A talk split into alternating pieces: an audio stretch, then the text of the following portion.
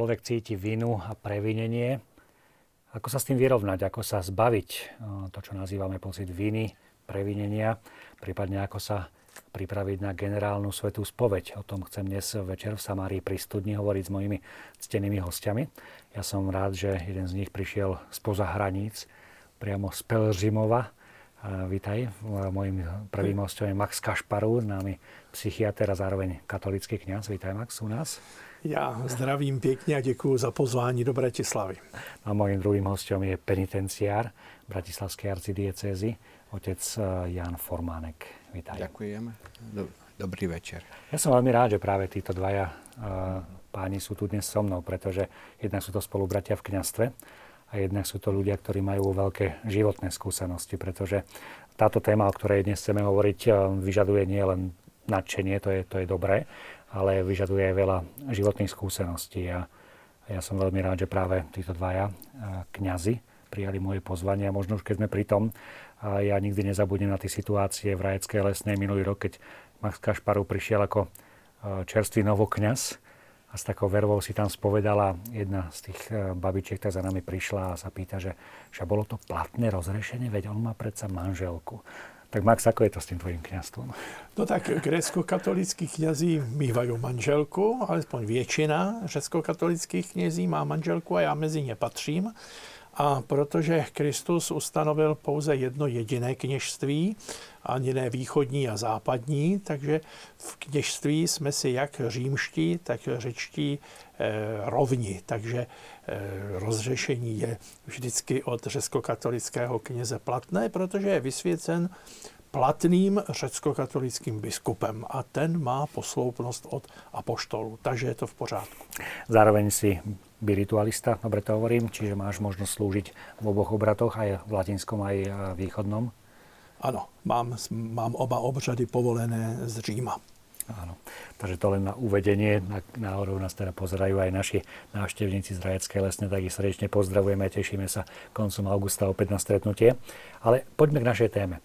E, tá téma nie je len pre nás, my určite si budeme mať čo povedať, ale myslím si, že e, budú sa chcieť zapojiť do našej diskusie aj naši diváci. Takže e, vy už poznáte tie naše telefónne čísla 0905 60 20 60, kde môžete posielať svoje SMS správy alebo známa e-mailová adresa v samárii zavináč tvlux.sk, takže neváhajte, ak vás niečo zaujíma, alebo chcete sa podeliť o nejaký svoj osobný zážitok, tak nám môžete napísať a my určite sa vašim otázkam alebo vašim nejakým skúsenostiam, zážitkom budeme v dnešnej relácii venovať.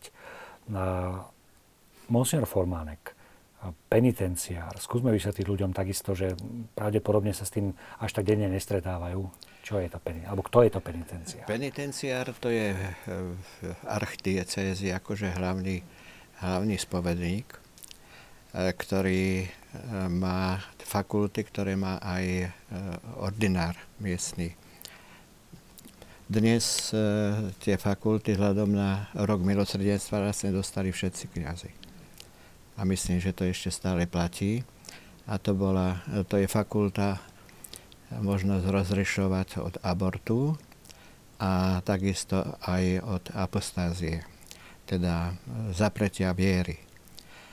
No a som teda k dispozícii v dome Sv. Martina a kdokoľvek, pravda, ako má záujem a, a príde, no tak e, prípadne mi zavolá na telefón, tak e, sa stretneme a a snažím sa ho teda ako si priviesť, pravda, pokáňu a samozrejme aj, eh, aby dostal rozrešenie. A ináč pravidelne spovedávam každý deň ráno v dome svätého Martina od 7 hodiny, potom je Sveta Omša o pol 8 a eh, po Svete Omši takisto, keď sú eh, penitenty, ktorí by sa chceli spovedať, som v dispozícii. No tak toto je asi tak v skratkosti mm. tá úloha penitenciára. No. Tak poďme teda k tomu meritu veci. Vína, previnenie. Uh, ako by sme ich mohli definovať, prípadne v čom sú rozdielne? Z pohľadu možno psychiatra. Ano. Prvně přichází provinění jako skutek a pak mm-hmm. přichází vina jako pocit. Čili není vina bez provinění. Toto je Eh, posloupnost, která následuje a člověk, který cítí vinu, a my se nemůžeme domnívat, že vinu cítí pouze věřící lidé. Každý člověk má svědomí. Jde o to, jak má to svědomí formované. Asi je úzké, pak jsou to škrupole. Nebo je svědomí široké, pak to jde projde i velmi těžkých hřích nebo zlíčin. Nebo to e, svědomí je perplexní, čili zmatené. Zdravé svědomí je vlastně dar pro člověka, aby jeho jednání bylo něčím korigované. My si musíme uvědomit jednu věc, že s vědomí, a ve slovenštině je to také e, svědomě, je vědomí s konsciencia, vědomí s něčím. Čili člověk své jednání musí porovnávat s nějakým řádem, s nějakým systémem, s nějakými hodnotami. Pokud je v souladu s těmi hodnotami, tak má s vědomí a má ho v pořádku, může mít čisté, pokud dojde k rozporu mezi určitým mravním a etickým řádem a člověk jedná proti tomuto řádu, tak tady dojde ke konfliktu v tom svědomí a je to pocitováno jako vina. A současný člověk, k tomu bych se chtěl také vrátit v tomto rozhovoru, eh, neumí s tou vinou pracovat. Z toho mám zkušenost jako psychiatr, že člověk neumí, současný člověk neumí s vinou pracovat. Čili to je ten základní trojuhelník provinění, vina a mravní řád. Pokud tomu člověku ten mravní řád není ve výchově dán, není mu dáno vědomí, co je dobré a co je špatné, tak potom samozřejmě ten člověk má to svědomí velmi široké, ale přesto i do něho je vloženo nějaké základní rozlišování dobra a zla, i kdyby se mu žádné výchovy nedostalo. A když se mu výchovy dostane, tak je to potom ještě svědomí zdravé. Hmm, takže vina, previnenie a mm, pre veriaceho človeka je tu aj ten pojem hriechu. Áno, pretože ľudia od najstarších čas cítili to, ten pocit previnenia. A brali to ako nejakú ťarchu, ktorá, e, ktorá ich znepokojovala. A preto sa snažili rôznym spôsobom, pravda, sa ako si očistiť. Dokonca nielen Izraeliti, ktorí mali zjavené náboženstvo, ale aj pohanské národy a prinášali obety. A žiaľ, že pohania prinášali aj ľudské obety. A práve takýmto spôsobom hľadali očistenie, hľadali odpustenie. Však vieme, že celý starý zákon je vlastne preniknutý e, e, obetami krvavými, nekrvavými, e, ktorými Boží ľud teda ako si chcel odčiniť, odčiniť svoje viny, svoje previnenia a nájsť e, e, akýsi ten, to uspokojenie, že urobili sme, čo sme mohli a teda verili, že majú aj odpustenie, hoci vieme na základe Božieho zjavenia Ježiša Krista, že všetky tieto obety, ktoré konali, že to, že to bolo málo. Že nemali tú silu, aby vytvorili znovu tú harmóniu medzi človekom a Bohom, že nemali tú silu, aby priniesli to odpustenie. Že tu musel niekto prísť, e, ktorý, ktorý bol Boh a súčasný človek. Pretože jedine ten mohol odčiniť, Boho človek mohol odčiniť práve ten hriech Adamov a hriechy celého sveta. A to je, e, by som povedal, ten najväčší dar, ktorý nám e, doniesol Ježiš Kristus a z ktorého vlastne my stále čerpáme, pravda, eh, to rozrešenie, teda to odpustenie. Samotná vina, previnenie, hovoríme už o hriechu, teda začíname sa eh, hýbať na tej ploche, že eh, veriaci človek hľadá, cíti vinu a nachádza nejakú možnosť sa z toho dostať. Ale predsa len človek, ktorý nie je veriaci, hovoril si, že cíti, že má to svedomie. Na základe čoho? Čo je toto svedomie, alebo čomu, čomu vlastne, eh, bo môžu povedať tak, áno, vy, ktorí ste nábožensky založené, založení, máte niečo v sebe, čo čo ste si možno sugerovali, alebo niečo, čo ste tradične prevzali, ale predsa len každý človek cíti, že čo je dobro, čo je zlo, aspoň v tých základných rysoch. No, on je to vlastně eh, antropomorfická konstanta. Ano, je to prostě dáno člověku jako konstantní věc, tak jako má člověk dané myšlení, cítění, vnímání, tak má dáno také svědomí. A to svědomí patří už k výbavě člověka. Že tohle to nemůžeme hledat v živočišné říši mimo člověka, u zvířat. Ty mají strach, někdy, když udělají něco špatného, tak oni to necítí jako svědomí, ale oni to cítí jako strach z toho, protože mají zkušenost z reflexu, že když udělá třeba pes něco špatného, že je za to potrestán.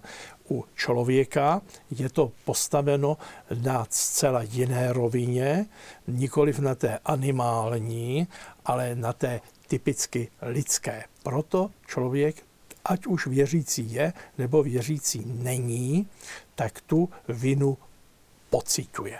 Ale já už jsem se zmínil o tom, že současný člověk právě s tou vinou neumí vůbec pracovat. Já bych to uvedl na takovém příkladu, aby to bylo jasné. Představme si situaci, že uprostřed této místnosti na podlaze leží slupka od banánu víme, že se sem nehodí, že to je cizí těleso, že tady prostě nemá co dělat, zvlášť když leží na podlaze. A my máme několik možností, co dělat.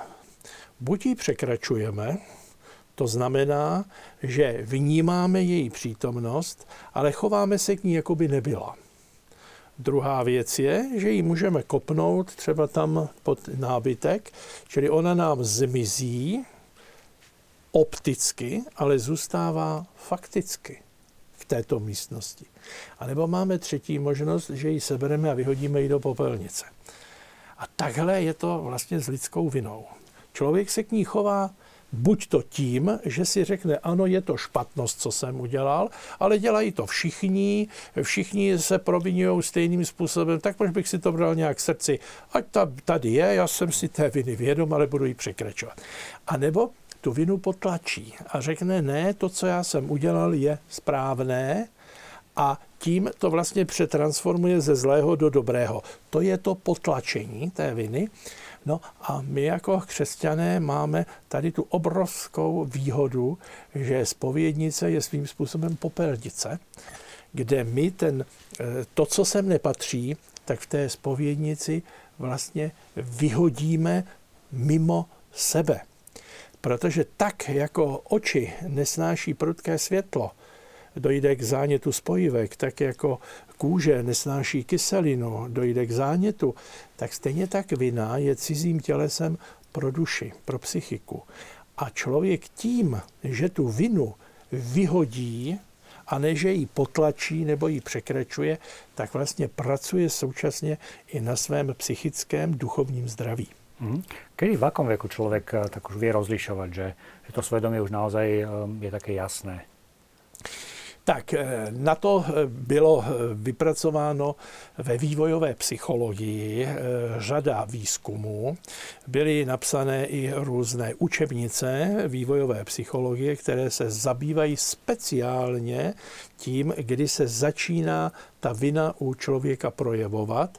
Je to prakticky od věku tří let dítěte, kdy už to dítě rozlišuje, co by se mělo a nemělo, ale je to velmi obrysové, nekonkrétní, nemá to, jako bychom řekli, tvar svědomí. A tady je právě úkol rodičů, úkol katechetů, úkol církve, aby právě v tomto věku vychovávali to zvědomí zdravé, aby na tom svědomí s tím dítětem spolupracovali. Ne, aby na tom dítěti pracovali, ale aby s dítětem v té výchově spolupracovali. Čili od těch tří let věku se učí dítě, co je dobré a co je zlé, co je hezké a co je ošklivé, co je pravda a co je lež.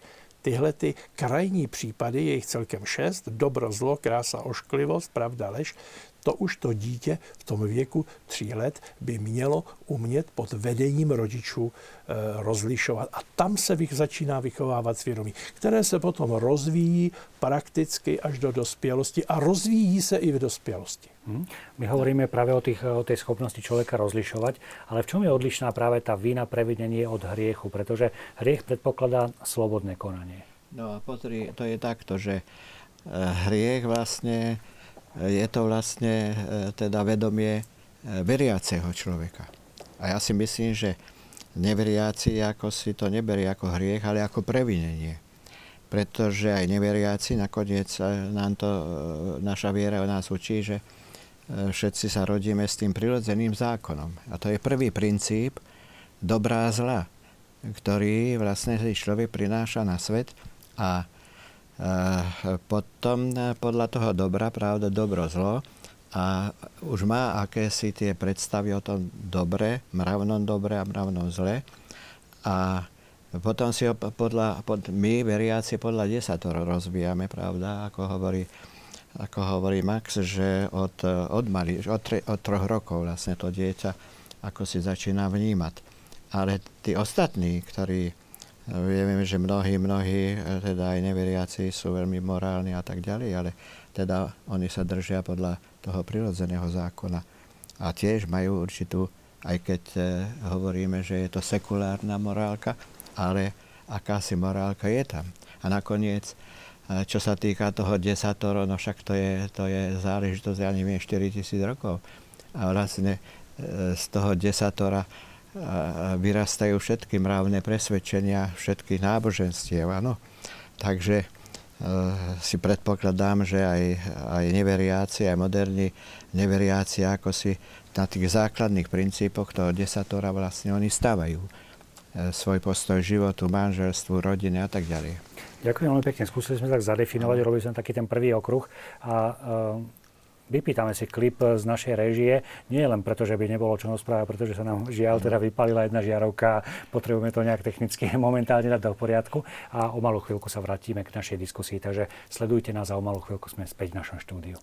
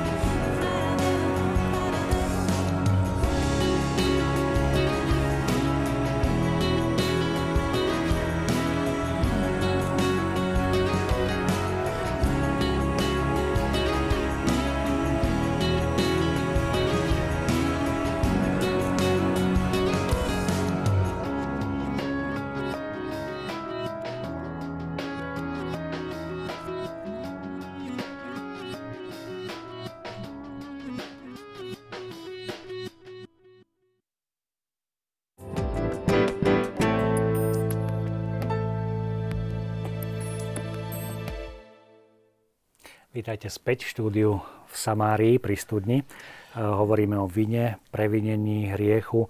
Teda je to skutočnosť, každý z nás to zažíva bez rozdielu, či sme veriaci, či sme neveriaci. Ako teda z toho von? Ja som prednedávnom bol, mal som možnosť byť teda v Kalkate a priamo vedľa toho útulku Matky Terezy, ktorá ako prvý založila, je chrám bohyne Káli, kde som sa bol vyslovene pozrieť, ako obetujú zvieratá práve kvôli pocitu viny. Teda ja obetujem zviera, bude preliata krv a mne bude odpustené. Čiže um, ako sa človek môže zbaviť viny bez toho, aby musel zabíjať zviera? Tak, jsou prakticky dvě možnosti. Buď člověk přizná a vyzná se k tomu, že něco zanedbal, nebo že udělal něco, co neměl, Čili on se o tu vinu rozdělí tím, že ji vysloví. To je to, co jsem říkal před chvílí, že ji vyhodí do té popelnice a ideální by bylo, kdyby ji vyslovil tomu, proti komu se provinil. A za druhé, že přinese jakousi náhradu za to, jakou škodu udělal, takže ten pocit té viny splatí tím, že nahradí tu škodu, kterou provedl.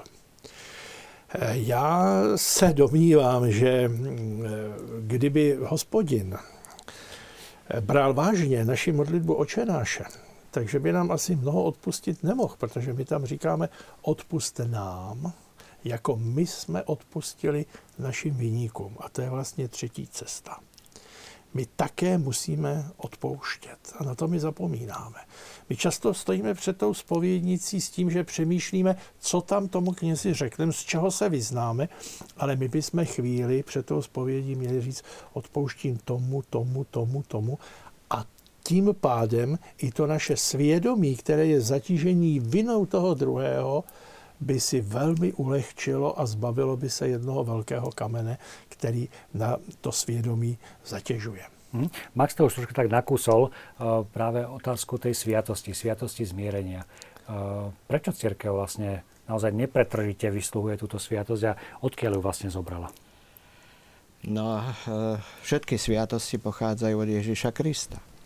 A takisto aj sviatosť zmierenia, alebo teda sviatosť pokánia, Svetá spoveď. Vieme, že je to veľkonočná sviatosť, že Ježiš práve vo veľkonočný deň, veľkonočnú nedelu, poveril apoštolov, príjmite Ducha Svetého, komu odpustíte hriechy, budú odpustené, komu zadržíte, budú zadržané. Teda e, vlastne je to vlastne túžba e, samého Ježiša Krista, aby, aby človek išiel cez, cez e, tú církev, k odpustenie, odpustenie k Bohu. A preto je veľmi dôležité, aby, aby sme si túto sviatosť veľmi vážili. Že je to úžasný dar, ktorý, ktorý dostal. To by vedel e, potvrdiť Max, že človek sa potrebuje zdôveriť. Človek potrebuje to, čo nosí v sebe, niekomu povedať. No, mnohí ľudia, pravda, ako si boja sa ísť e, na svetú spoveď, ale, ale sa priznávajú potom, ja neviem, si vypijú a, a, a spoločenstve a vyznajú sa aj z takých hriechov, ktoré sa vo svetej spovedi boja spovedať. Alebo dokonca, e, neviem, či pozeráte niekedy Barandov TV, e, nebezpečné vzťahy. Ja, ja v tom vidím akúsi takú verejnú spoveď. Tam sa tam sa zverejňujú hriechy, eh, ktoré eh, dovtedy vedeli len tí najbližší. Áno, to je, to je určitá ja Čo tak nejako podvedome, ako keby hľadal áno, tú cestu. Hľadal, hľadali, hľadali ako si to, to uh, nejaké, aby ten moderátor dal tie vzťahy do poriadku. No a uh, si myslíme, že aj pán Ježiš, ako si túto sviatosť ustanovil tiež na tom psychologickom podklade, že človek potrebuje to zo seba dať do tej popelnice, ako hovoríš ty. Áno, že to dať zo seba preč. A e, teda to je pravda, ako si aby človek... Ale v prvom rade základom odpustenia, to by sme nemali zabúdať, je lútosť. Bez lútosti nie je odpustenia. A teda to je prvý a základný predpoklad, aby človek si zbudil ozaj lútosť. Katechizmus ju rozdeluje na dokonalú a menej dokonalú. Menej dokonalá to je zo strachu pred e, zatratením. A k svetej spovedi taká, taká lútosť stačí, ale, ale keď je človek v nebezpečenstve e, smrti, že teda ako nemá čas prijať sviatosť zmierenia, tak tam treba dokonalú lútosť a dokonalá lútosť to je, to je z lásky k Bohu, že som Boha ako lásku, ktorý ma miluje, ktorý za mňa prišiel na svet, sa obetoval a, a, a teda som ho urazil. Áno, tam musí byť dokonalá lútosť. A po druhé, je veľmi dôležité najmä dnes zdôraznovať a to je formácia svedomia. Všetci aj poslanci podľa svojho svedomia a vedomia. Áno, ale to svedomie e, nestačí len stávať na tom prirodzenom zákone, že konaj dobro a chrán sa zla. Pretože čo je pre mňa dobro, nemusí byť pre teba dobrá. A tu musí byť formácia podľa niečoho. A si myslím, že nie len teda ako veriaci, ale neveriaci by predsi mali poznať to desatoro Božích prikázaní. No a samozrejme, my, kresťania, eh, mali by sme ho, eh, my sme sa ho kedysi, kedysi ako deti učili, že sme sa o každý deň modlili. Či už sami, lebo s rodičmi a týmto, tým sme to dostali do krvi. A toto svedomie potom formuje. Lebo keď eh, si človek neformuje svedomie, tak povie, na čo ide na tú spoveď, však nemá, nemá hriechov. Nikomu som, nikoho som nezabil, nikoho som neokradol, každému dám pokoj mm, a čo, z čoho sa budem spovedať? Áno, to sa pýta jeden z divákov, že čo ak človek napriek e, evidentnému zlu, e, ktoré, e, ktorého sa dopustil, povie, že ja vinu necítim. To sa pýta náš divák Pavol zo Žiliny. No vinu necíti. Vinu, keď prestúpil Boží príkaz, tak to znamená, že ako si tá formácia svedomia tam nie je taká, ako by mala byť, pretože ako náhle prestúpim vedome, dobrovoľne vo veľkej veci, už je tam ťažký hriech. Keď tam chýba vedome, nie je to celkom vedome, keď to nie je celkom dobrovoľne, a samozrejme, keď to nie je veľké porušenie Božieho prikázania, tak už to nemôže byť ťažký hriech. Hm. Takže ako pomôcť tomu ano. formovaniu toho svedomia? No, to formování svědomí vlastně začíná už v dětství. Tím, že je dítě informováno, tak je formováno. Tam je rozdíl těch dvou písmen, formace a informace. Obojí je součástí výchovy. A otec tady naznačil v té předchozí odpovědi to sdělení se s tou vinou. Jo? Ten člověk ztrácí, když se třeba někde v krčmě popije, tak ztrácí zábrany a přizná se i k tomu, protože ono mu to udělá vlastně dobře. To sdělení je velice nutné. A protože moderní člověk eh, odmítá formu zpovědi v církvi, tak hledá náhradu. A tu náhradu hledá buď u psychologa, anebo u psychiatra. A já vždycky říkávám, jestliže svou minulost, a vlastně každý člověk má minulost, a minulost je břemeno, protože jsou v něm viny v té minulosti.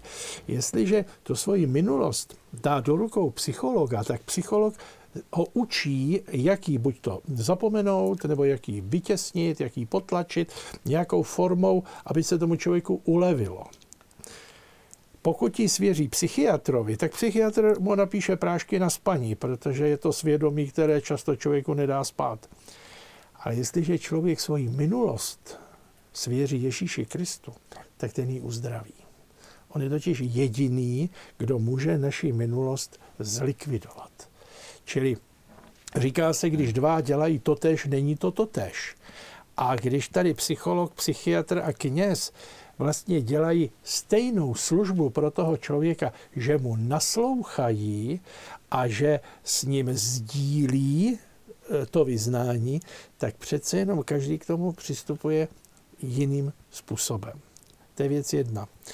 A Věc druhá je v tom, že člověk se v té zpovědi nejen vypovídá, ale také se vyzopovídá. A to, to jedno jediné písmenko je tam nesmírně důležité, protože on od toho psychologa nebo psychiatra vlastně odchází s tím, že to sice už mě to tolik nebolí, ale stále to někde ve mně je. Než to z té spovědnice odchází s tím, že ono to bylo zlikvidováno. Hmm. Keď som, som ešte, prepáč, e, ešte doplnil uh, Maxa, že uh, všetko to, čo hovorí, je samozrejme, ale uh, my, uh, čo sa týka Svetej spovede, tak uh, na to by bol potrebný čas. A uh, tu na Slovensku sme je to aj dobrý zvyk, ale aj trošku aj nie až taký dobrý, že väčšinou sa ide na svetú spoveď pred Veľkou nocou a pred Vianocami. Že sú tam fronty tých penitentov, ktorí čakajú na svetú spoveď a pochopiteľne, že kniaz sa je nemôže tak venovať, aby sa im, aby, ako by si to zaslúžili. Tak mnoho razy Mnoho rázy ten eh, kajúcnik asi eh, odchádza odtiaľ z tej svetej spovede taký nespokojný, že povedal som pravda a dostal som rozrešenie. Ale tam by mala byť komunikácia. Preto po druhom Vatikánskom koncile sa začali zavádzať pravda tie spovedné miestnosti, aby, aby teda tam bol taký kontakt, aby ten kajúcnik cítil, že ten kniaz ho prijal ako otec, že mu podal ruku, Áno, a tak, že sa porozprávali aj o iných veciach, ako a to v týchto frontách, keď sú tam, to, to nie je možné. Takže e, škoda, no hoci ja často pozbudzujem, pravdu, už na začiatku postu, aby na to mysleli, aby si toto došali. Asi zvyk je železná košela a E, to bude trvať, kým sa to podarí tak presadiť. Ja nehovorím, že aby neišli pred Vianocami, lebo Vianocami a Veľkou nocou na svetu spovedali, ale možno, že medzi tým ešte e, mali by ísť penitenti na svetú spoveď a nájsť si taký čas, kde by sa mohli s tým e, kňazom spovedníkom porozprávať. A bolo, bolo by to veľké požehnanie pre každého a pre samotnú církev pre církevné spoločenstvo.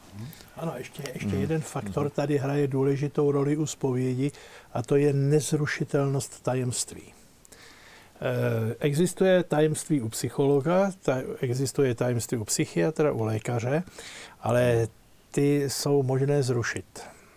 Ty jsou porušitelný, kdežto spovědní tajemství je neporušitelné, což je jeden, jedno veliké plus i pro toho penitenta, který se jde spovídat, protože ví o tomto nezrušitelném tajemství a o tom, že eh, nikdo jiný prakticky je možné zrušit vojenské tajemství, služební tajemství, listovní tajemství. To všechno je možné, když si to vyžádá policie nebo státní zastupitelství, když to spovědníka nemůže ani papež hmm. tajemství. A to je velmi, velmi důležité poznání toto náš divák z Partizánskeho. Dobrý večer.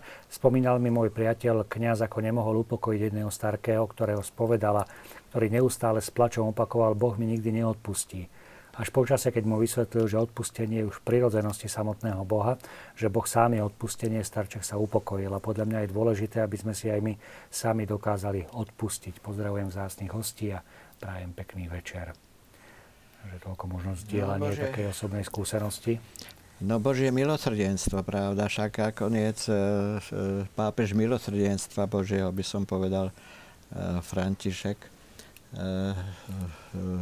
ozaj pri, pri toľkých príležitostiach stále to Božie milosrdenstvo e, nám pripomína a potom, keď čítame Evanielia, však to je na každom na každej, každej kapitole ozaj tá hĺbka, krása Božieho milosrdenstva, Božieho odpustenia, tie nádherné podobenstva, ktoré či už je to marnotratný syn, pravda, alebo zase stratená perla a ovečka, ktorú Ježiš hľadá. To sú také, tých, ktorí sa boja ísť na svetú spoveď, keby si to trošku tak prečítali, premeditovali, však ozaj pôjdu s láskou a vďačnosťou, že náš Boh je taký, že veď keby si, Pane, zachovával naše neprávosti pamäti, kto pre Teba obstojí, modlí sa žalmista a, a takisto môžeme a musíme opakovať aj my tú modlitbu. Takže e, to Božie milosrdenstvo treba, keby sme aj tých e, našich homíliách častejšie to ako si zvorazovali a, a pozbudzovali aj ľudia, aby, aby, aby dôveroval a, a ozaj nebáli sa, však teda keď idem lekárovi, no tak poviem mu to, čo ma bolí a, a nehambím sa, nie? No a te, tak, takisto by som teda mal pristupovať tomu kniazovi, ktorý tiež je tam duchovný lekár a e, no, sa porozprávať, vyznať. Naša diváčka Helena sa pýta, prečo Boh Otec žiadal za naše hriechy ukrižovanie svojho syna? Isto to mohol zariadiť aj inak. Uh, na to odpovedá sám Ježiš Kristus. Nikto nemá väčšiu lásku ako ten, kto obetuje svoj život za iného. A práve on, možno, že by bola, alebo určite stačila jedna kvapka krvi, ale, ale on celú svoju lásku chcel darovať práve ľudskému pokoleniu. Mne to tak napadlo práve v tej Kalkate, keď som no. sledoval, ako obetovali to zviera, ako tú kozičku mm-hmm. tam zabíjali. Že, veď, keby títo ľudia pochopili, čo urobil Ježiš, že naozaj, že už raz navždy Áno. obetoval ten vlastný život a stále ho obetuje, že koľko tej zvieracej krvi by sa mohlo ušetriť a tých zvieratiek takisto. Že ako toto mm, prezentovať človeku, ktorý je to, je to vždy len dar viery, alebo ako, ako sa približiť neveriacemu človeku? Možno v tom prostredí českom, ako, ako o tom rozprávate? Ako, ako sa dá, Max, o, tým, o tomto rozprávať? V prostredí, kde ľudia len kývnú rukami možno nad vierou, nad církvou. Eh, ano, je velmi těžké eh, zvěstovat eh, ty základní pravdy víry v každém prostředí, které o to nemá zájem. Čili lidé přicházejí a ptají se. A já rozlišuju tři kategorie lidí, kteří se ptají na náboženské otázky. První jsou ti, kteří chtějí se dostat do konfliktu názorového, a vlastně vyzkoušet si na tom věřícím člověku nebo na knězi svůj ostrovtip. Druzí jsou ti, kteří se dotazují proto, aby srovnali svoje vlastní názory s názorem věřícího člověka. A teprve třetí jsou ti, kteří skutečně mají zájem o ty duchovní věci. A já se vždycky těším z toho, a těch lidí není málo, kteří hledají tu třetí cestu odpovědi na své otázky. A jedině tam může věřící člověk udělat dobrou věc, když s těmito lidmi hovoří, ale předkládá jim víru zdravou. Protože z hlediska psychologie máme i patologickou religiozitu. A já se někdy setkávám s tím, že Někteří lidé říkají, že já nemůžu věřit tomu, co jsem tamhle slyšel od toho věřícího člověka. A já jsem říkal, to je dobře, tomu nevěřte, tomu já bych nevěřil taky.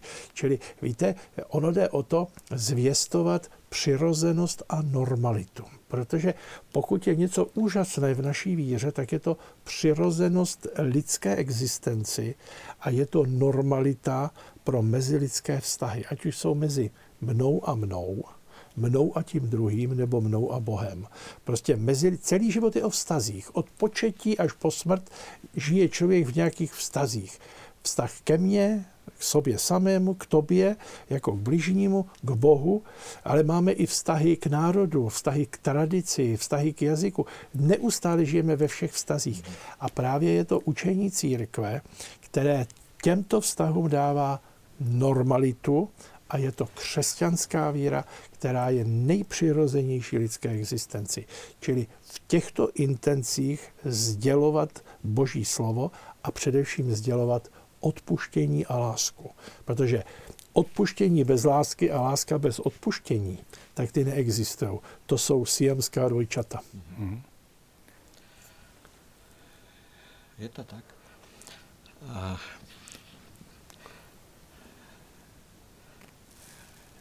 Máš to Máme veľa otázok, začali sa nám sypať, takže možno bude dobre sa im začať venovať. Možno ešte, keď sme pri tých patológiách, ako vybadať alebo ako pomôcť ľuďom, ktorí môžu ísť do jedného do druhého extrému. To znamená, že buď teda všade vidia hriech, alebo naopak nikde ho nevidia. No to je ta otázka buď to toho úzkého svědomí, anebo toho širokého svědomí.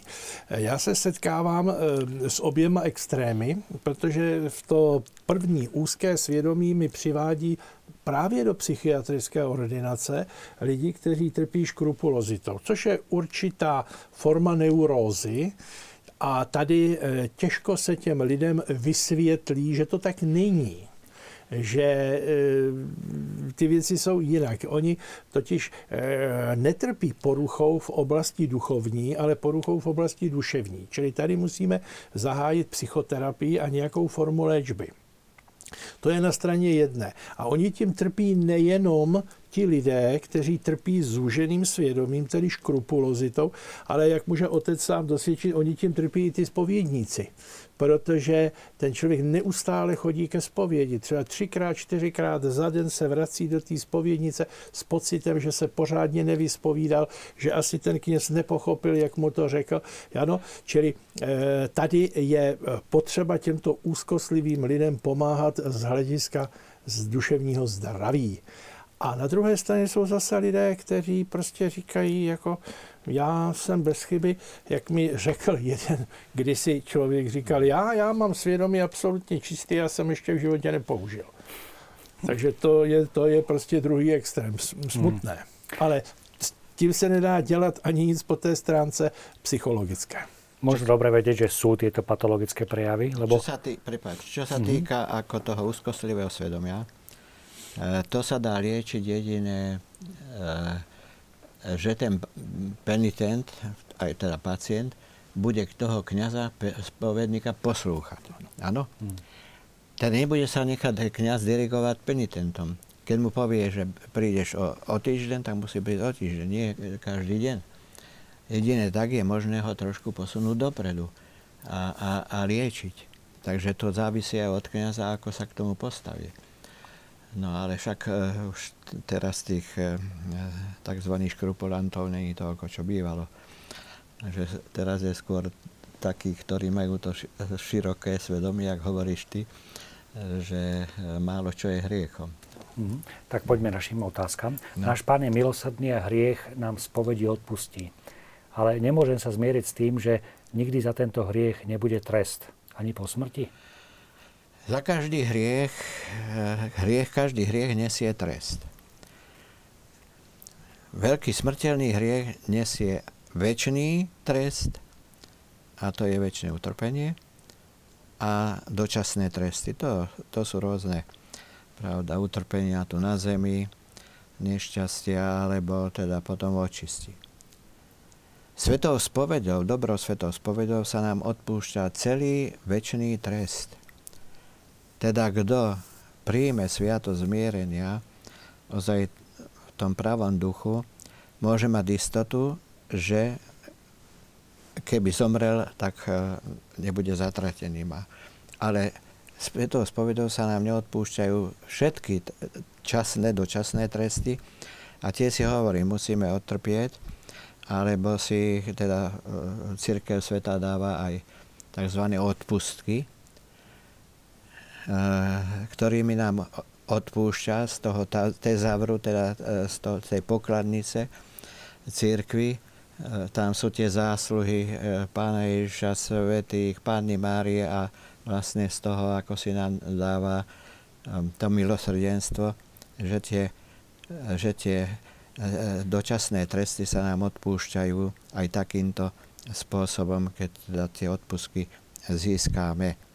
Alebo teda, keď ich tu na Zemi teda nezískame, tak potom e, to je ten očistie, to je to e, očistie, dozrievanie, ja hovorím, že je to dozrievanie v láske očistie, aby človek bol potom disponovaný na nebo.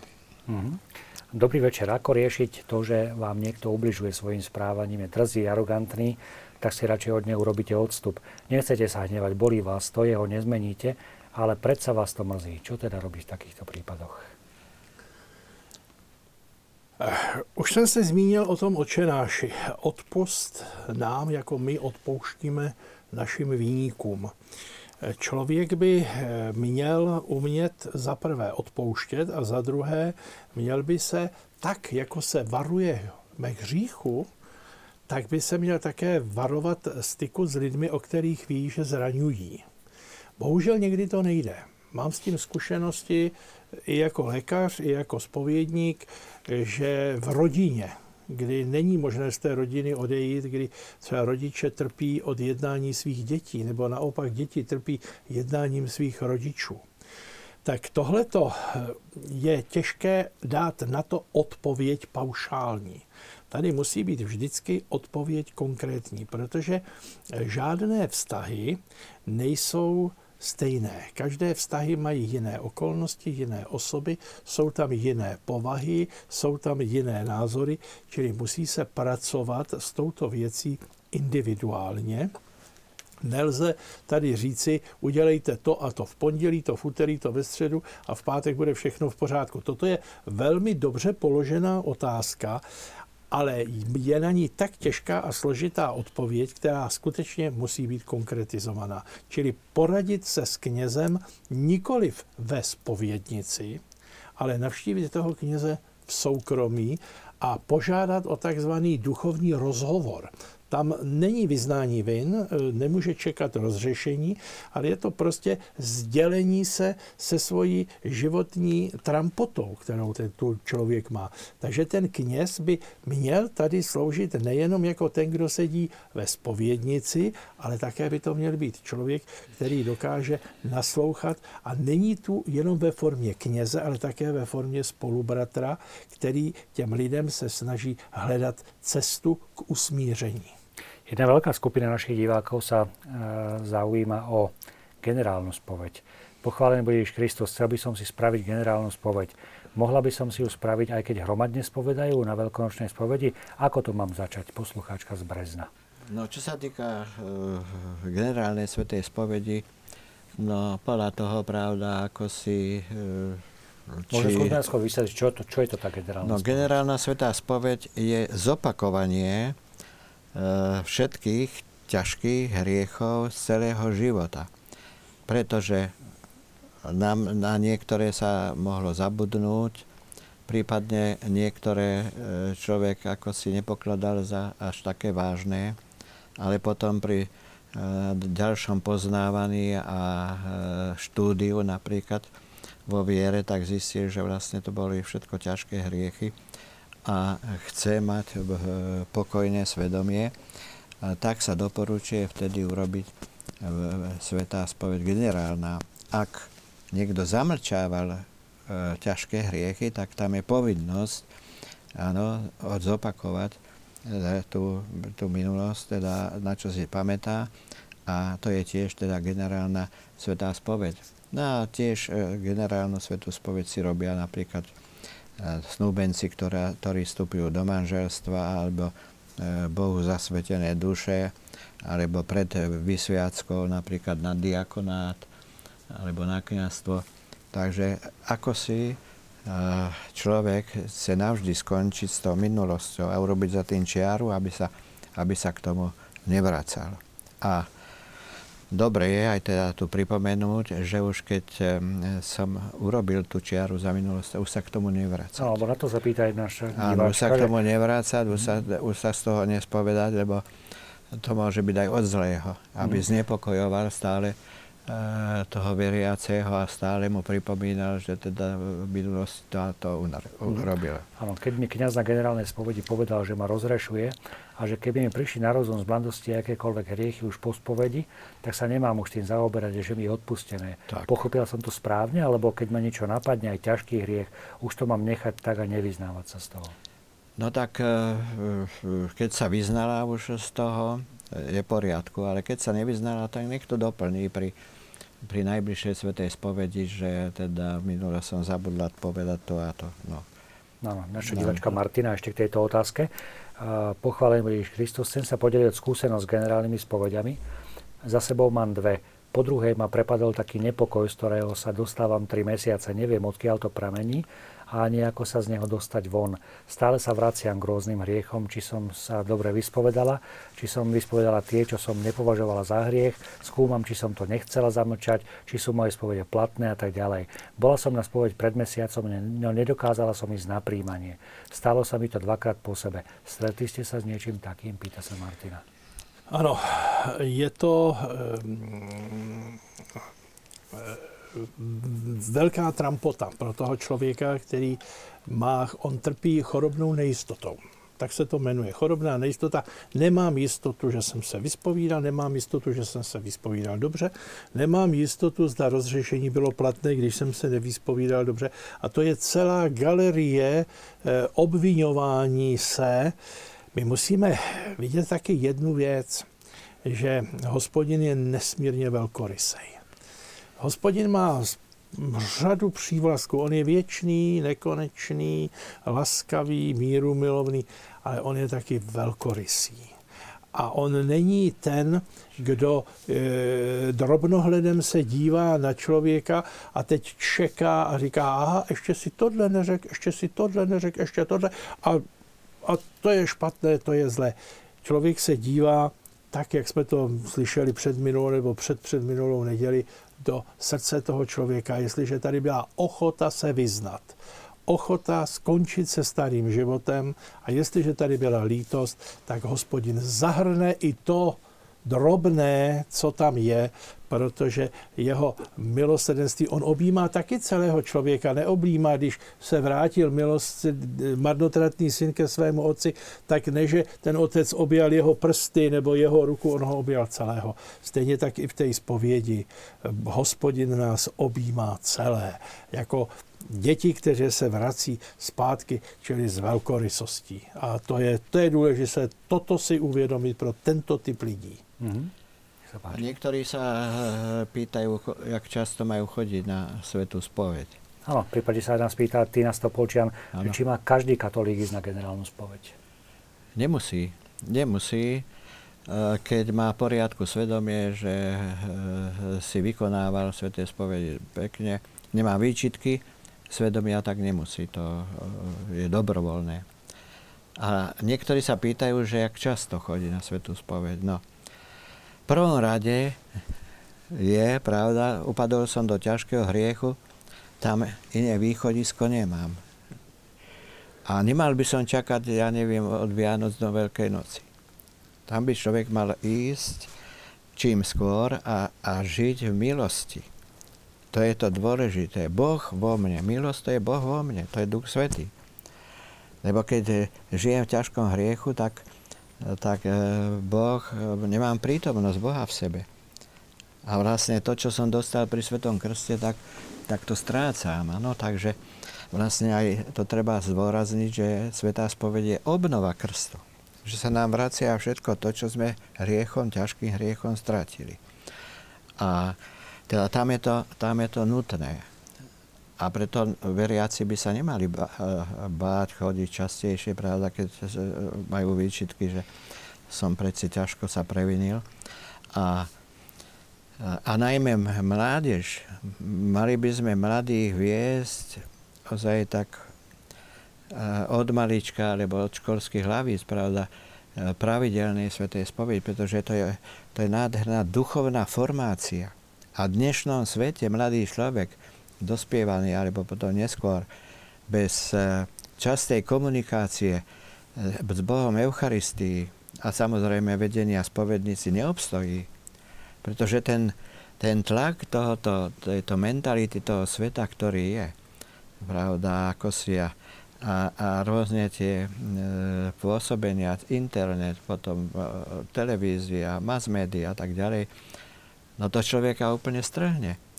Aj keď ten mladý človek chodí napríklad na tú svetú omšu v nedelu no, počuje tých 10-15 minút tú homíliu a na tie sveté omši a celý týždeň je vystavený týmto tlakom. Takže e, toto je v našich farnostiach, pravda, ako si aj kniazy by mali viesť e, už deti, teda zvykom bolo, že každý, každý mesiac a keď z toho zostane len polovica, alebo tretina, pán Boh zaplať.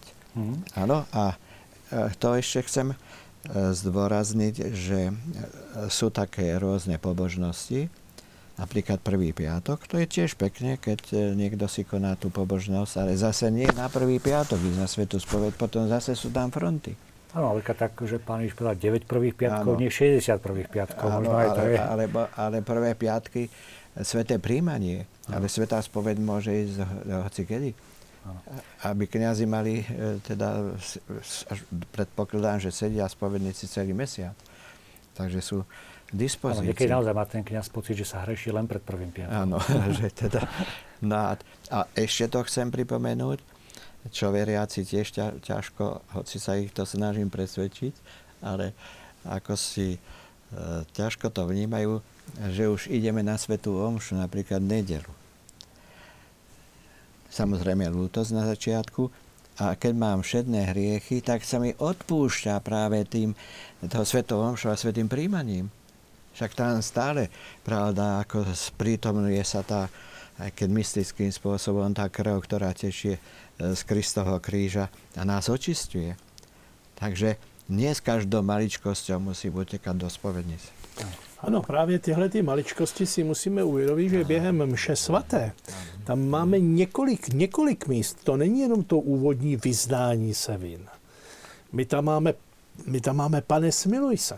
To potom následuje. Eh, per evangelika dicta deleantur nostra delicta, že ta slova evangelia vlastně očišťují také od těch drobných hříchů. Pak máme odčenáš, pak je beránku boží, a stejně nakonec říkáme, pane, nejsem hoden. Že jo? Čili e, tam máme celkem pět etap v té mši svaté, kdy znovu vyznáváme a prosíme o odpuštění takových těch drobností, takových těch všedních hříchů. Tohle to se také málo ví a je potřeba i na toto upozornit. No. Náš divák Peter sa pýta, pozdravujem vás, veľa sa zdôrazňuje, že Boh nás trestá. Nemali by sme viac proklamovať, že Boh je láska, že napriek e, hriechu nás miluje? No, má pravdu tento divák, pretože ja som presvedčený, že nie Boh trestá, ale že my sa trestáme. Práve tým neprirodzeným životom, ktorý aj v súčasnosti, pravda, ako vo svete jestvuje, že tým sa trestáme sami seba. Boh nás už nemusí trestať. To já se no. dávám, mm. dávám takovou otázku, jaký je rozdíl mezi láskou boží a láskou lidskou. Je tam rozdíl jednoho písmene. U a A. Bůh nás miluje už, lidé nás milují až až uděláš to, budu tě mít rád, až uděláš. Tomu se říká podmíněná láska. Ta u lidí je dost častá. Setkávám se s tím, že jo. Já tě budu mít ráda, až ty budeš takovej a takový. Když to, to je to až. Když to Bůh nás má rád už. I mm-hmm. s tím, co prostě s těma našima slabostma a sklonama a s tím prostě on nás má rád už. A tady otec říká pravdu, Bůh nás, Bůh nás netrestá, ano. Jestliže jsem nedávno potkal jednu e, ženu a ona mě říkala, za co nás to pán Bůh trestá? A já jsem říkal, a co pak? No, manžel má jaterní cirhózu a je to špatné, asi umře, ale on se propil. A ne, že on se potrestal sám a potrestal i tu rodinu, protože byl těžký alkoholik, ale pán Boh ho nepotrestal. Ale ona, ta žena vůbec nebyla věřící, ale na pána Boha v, to, v tu chvíli svedla. Čili z tohoto potom pramení to, že on nás Bůh trestá. Nevysme Boha jako policajta, nevysme Boha jako pozorovatele, který jeho největší zábavou je sledovat naše hříšky a naše nedokonalosti. Uvědomme si, prosím vás, jednu věc to je psychologicky závažné. Podívejte se, jestliže, jestliže jsem e, obrácen směrem ke Kristu, tak jsem otočen chrbtom ke hříchu protože Kristus a hřích nejdou dohromady. Čili jestliže mám onu Kristo taxi, jsem tažen ke Kristu, tak jsem chrbtem ke hřích. Ale jestliže já se otočím a stále se budu rýpat a nípat a hledat ty nejdrobnější hříšky a drobnosti, no tak kam otočím svůj chrbát? Ke Kristu. Čili buďme otočení ke Kristu a stále ho následujme a ty hříchy, jistě, těch se budeme zbavovat, ale budou za náma a nestanou se naším cílem. Naším cílem musí být Kristus a ne vědomí a stále od rána do večera spytovat svoje drobné hříchy. No tá mentalita mm-hmm. toho utrpenia, e, to je ešte ten starozákonný pohľad. A e, hodne sa aj vo výchove dostáva toto, však počka, pán Boh ťa potrestá. No? Mm. E, rodičia si niekedy tým pomáhajú a vlastne zbudzujú e, v deťoch predstavu, ako keby pán Boh bol policaj, ktorý čaká len kedy niečo prevedie a, to, a, a ho potrestá. No? Mm. Ale Boh je úplne iný podľa Evanielia. E, takže tohoto by sme sa mali aj vo výchove zbaviť a predstavovať deťom skutočne Boha ako lásku, ako priateľa, ktorý ho chce sprevádzať a, a to utrpenie, ktoré, ktoré dopustí aj na každého, pravda, a e, to musíme brať ako, ako niečo, s čím asi Boh počíta a že ten svet potrebuje aby sme vykupovali nejak. Pretože e, Panna Mária trpela, Ježiš trpel, pravda, a všetci svety trpeli. A ak chceš ísť za mnou, vezmi svoj kríž a tak ma nasleduj. Takže a, asi Pán Boh potrebuje to naše utrpenie ako, ako do toho kalicha, hovorí svätý Pavol, pravda, vlieva, teda doplňa to ešte, čo chýba Kristovmu utrpenie pre, pre dobro jeho církvy. Takže no, niečo aj my tam... sa pýta, ako viem, že som úplne odpustil, či už ten problém, že ho už nikdy nespomínam, čiže ako, ako v tomto človeku pomôcť? Vzpomínám si při této otázce na mého pana Opata Tajovského, který velmi a velmi trpěl v komunistických kriminálech. A byl jsem svědkem toho, že se ho jednou ptal jeden novinář, zda to těm trýznitelům, kteří ho mučili, eh, odpustil. A on na to odpověděl moudře. Ano, všem jsem to odpustil, ale zapomenout na to nesmím, protože by se to mohlo vrátit. Čili víte, u nás v Čechách, já myslím, že i na Slovensku se říká, odpustil jsem ti ze srdce. Nikdy neříkáme, odpustil jsem ti z hlavy. Čili když člověk tomu druhému odpustí a skutečně řekne, pane Bože, já tamhle tomu člověku odpouštím to, že mě ohováral, já odpouštím tamhle tomu, že mi udělal to a to, já to, pane Bože, nám odpoustím tak odpouštíme to odsud. Tady nám to zůstane. To bychom museli žádat nějakou stereotaktickou operaci, aby nám nějaké engramy někde vyoperuje, aby jsme ztratili eh, vědomí toho, té paměti v paměti to zůstává. Kdykoliv toho člověka, kterému jsem odpustil a on mi ublížil já mu to odpustil, kdykoliv ho potkám, mohu si na to tady vzpomenout, ale tady už to není. A důležité je, že život vychází ze srdce. Z hlavy vychází občas špatný nápady, ale život vychází ze srdce. Čili odpouštějme ze srdce. Pak si to budeme pamatovat, ale tady už nás to nebude tížit. Hmm. Peter z Plavnice sa pýta, čo ak spovedník namiesto rady pomoci sa správa odmerane, ignoruje prozbu veriaceho, lebo je, jeho objektívnosť je zastretá predsudkami na základe nepravdivých ohováraní. Čo robiť, ako spovedajúci necíti dôveru voči spovedníkovi? Lebo namiesto rady je tam obvinenie a neochota rozoberať problém a odpovedať na otázky, pýta sa, pýta sa nás divák. Takže možno to je... Tak, možno, že to sú nejaké výnimky a ja by som na jeho mieste teda išiel spovedníkovi, ktorý, e, ktorému teda dôveruje, lebo len tam je pravda nejaké napätie a to, to nie je dobre. A mm, mnohí teda ako si tiež aj čo sa týka chodenia e, na sviatostné zmierenie zanevreli. Zanevreli a prestali chodiť. No, že čo tu robiť? No, už tu jediné pokora, tak ako aj pápež František, pravda, odprosuje, odprosuje, to isté musíme robiť aj my kniazy.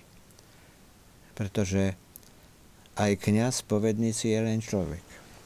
Aj ten prežíva svoje problémy a nemusí byť disponovaný, môže byť teda nejak tam naledený zle a tak a, a pochopiteľné, že ten kajúcnik to, to môže cítiť a potom povie, že viac nepôjdem.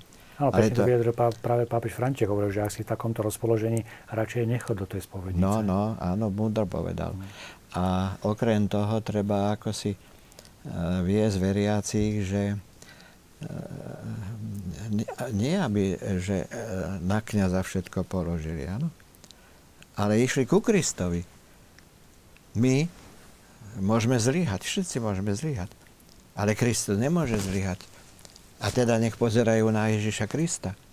Kňaz je tiež len teda ako pomáha na tej ceste, ale oni, oni by nemali zanevrieť, keď sa pohoršia na kňazovi. A teraz ozaj, všade sa vynášajú len tie škandály, e, ktoré v cirkvi boli.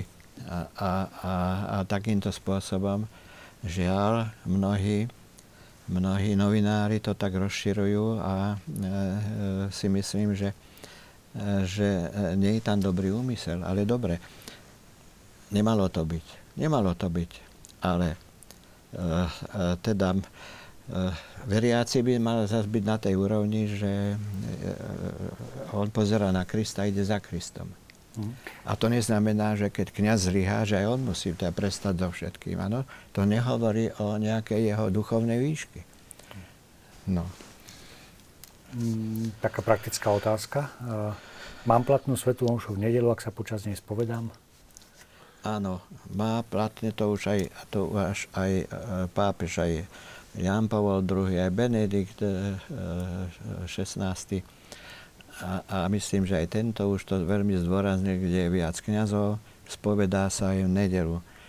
Pretože stávajú sa prípady, že toho, e, tú babičku alebo, alebo starého človeka tam syn alebo dcera autom dovezú, no tak keď tam príde, chce si vykonať svetú spoveď. Možno týždni... práve v tomto rozlišovať, že keď si môžem vykonať inokedy, áno. ale sú ľudia, ale ktorí si povedia tak naraz všetko. Týždni, týždni teda prečo pomôcť takýmto spôsobom.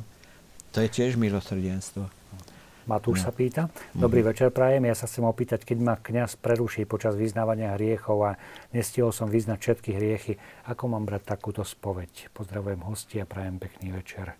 Však podľa toho, že teda či mm, nevyznal e, ťažké, smrteľné, teda hriechy, alebo teda nevyznal všedné. Tie všedné lútosťou sa mu odpúšťajú, a keď ich nevyznal. Takže a keď e, má ťažký, E, tak e, e, treba to, to pri najbližšej svetej spovedi povedať. Dobrý večer, prosím vás, majú tyrani svedomie? Ak ho nemajú, ako sa mu odpustí hriech?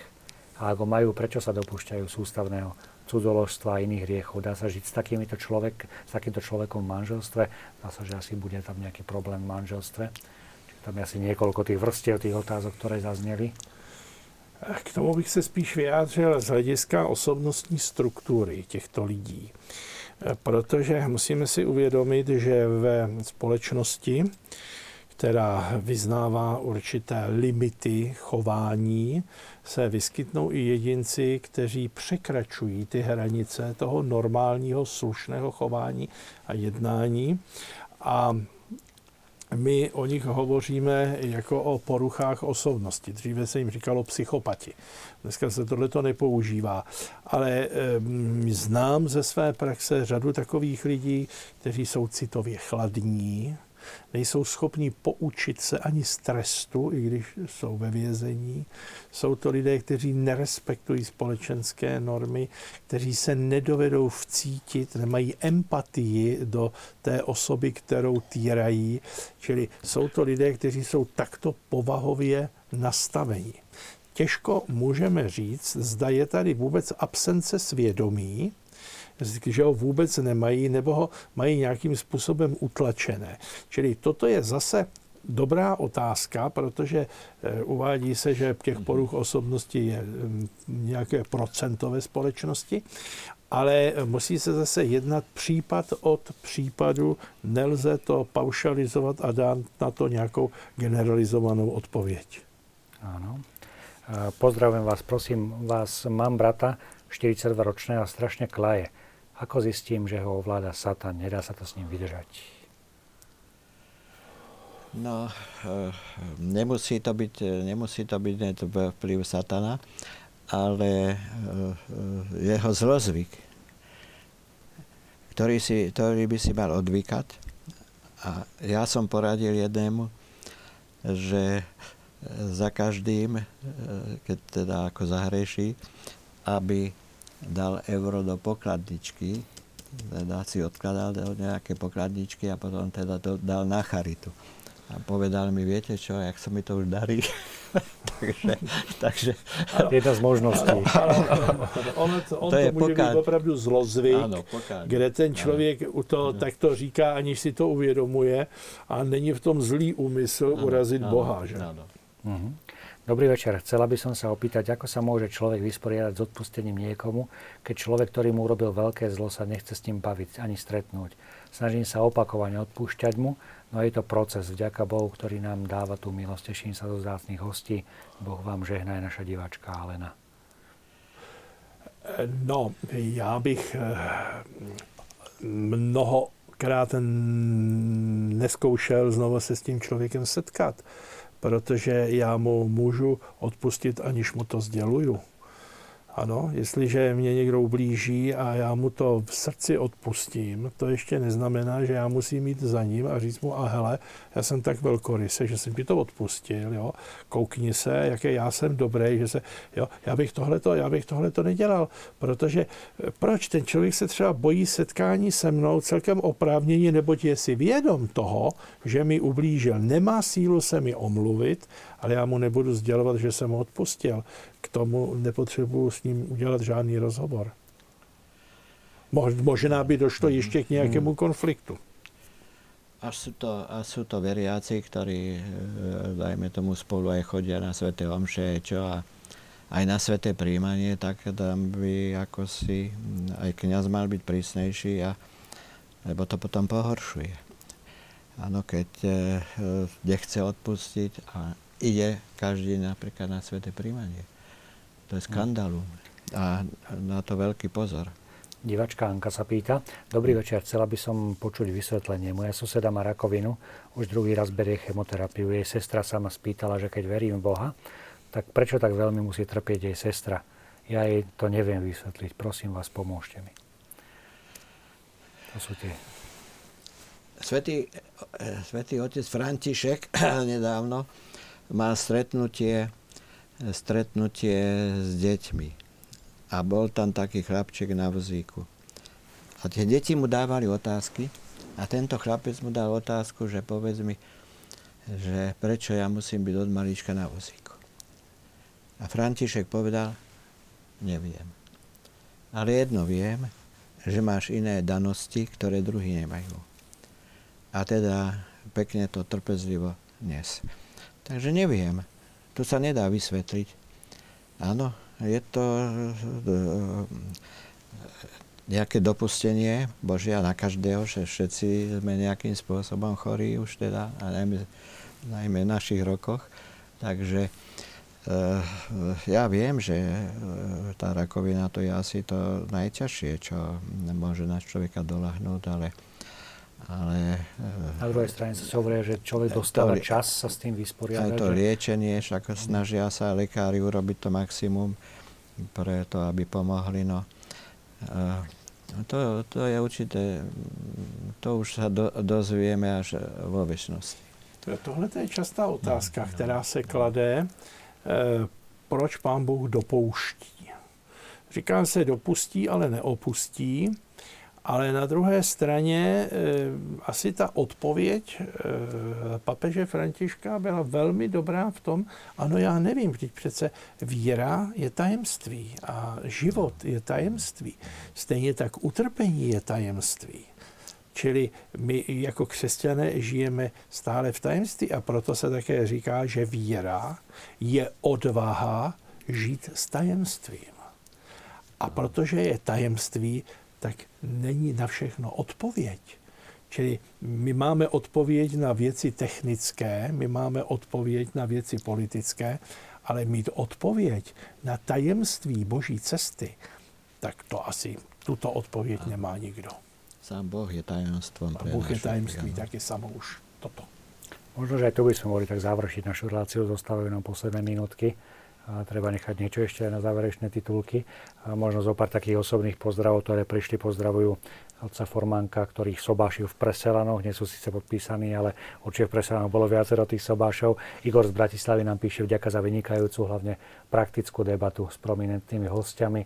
Takže naozaj prišlo množstvo otázok, nie na všetky sme dokázali zareagovať, lebo naozaj to množstvo bolo dnes enormné. Ale chcem teda poďakovať vám za to, že ste si našli čas, za to, že ste sa zdieľali. No a samozrejme aj za službu, ktorú vykonávate pri Sviatosti zmierenia. Takže možno tak pozbuďme ešte ľudí, zostávajú nám tie posledné dni, že ako hovoríme, že Ja ozaj chcem len ozaj tak pozbudiť všetkých, aj tých, ktorí, a ktorí už roky teda ako si nejdú a rôzne argumenty majú. Pokora.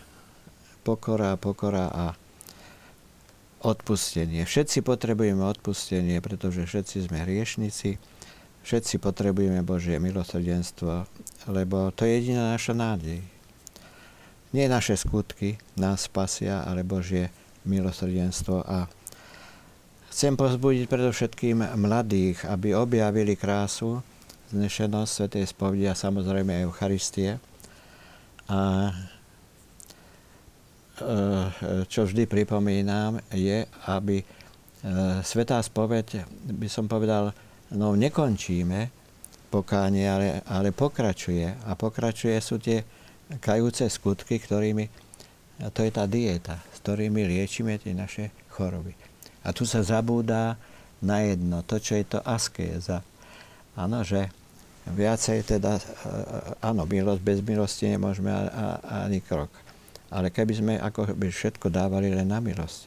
Ale Pán Boh nám dal aj prirodzenú silu, dal nám vôľu, ktorú musíme si kresať. Nikto si nepriniesol silnú vôľu na svet, ale do ju má, musí si ju vykresať a potom to prirodzené, tá prirodzená sila, tá vôľa, Božia milosť, potom môžu robiť zázrak. Hm, ďakujem, Max. Člověk, když odchází ze spovědnice po dobře vykonané spovědi, tak vlastně se stává novým člověkem a vstupuje do nového života. A toto by si měli uvědomit všichni, kteří stojí před spovědnicí, že spovědnice není trestnice, ale nemocnice, odkud vycházíme jako noví lidé a boží milosedenství je bez Prahu. Všimněme si, že v nemocnici na pokojích nejsou Prahy, protože ty vozejky tam musí vyjet a boží bariér. milosedenství je bez Prahou, aby do něj mohl vjet i ten těžký hříšník a ve svátosti smíření se uzdravit a stát se novým člověkem. Takže ešte raz veľká vďaka obom. Ďakujem veľmi pekne aj vám všetkým, ktorí ste nás sledovali, ktorí ste sa aktívne zapájali do našej diskusie a prajem vám príjemné, príjemný zvyšok toho krásneho pôstneho obdobia a Áno. potom neskôr aj požehnanú Veľkú noc. no a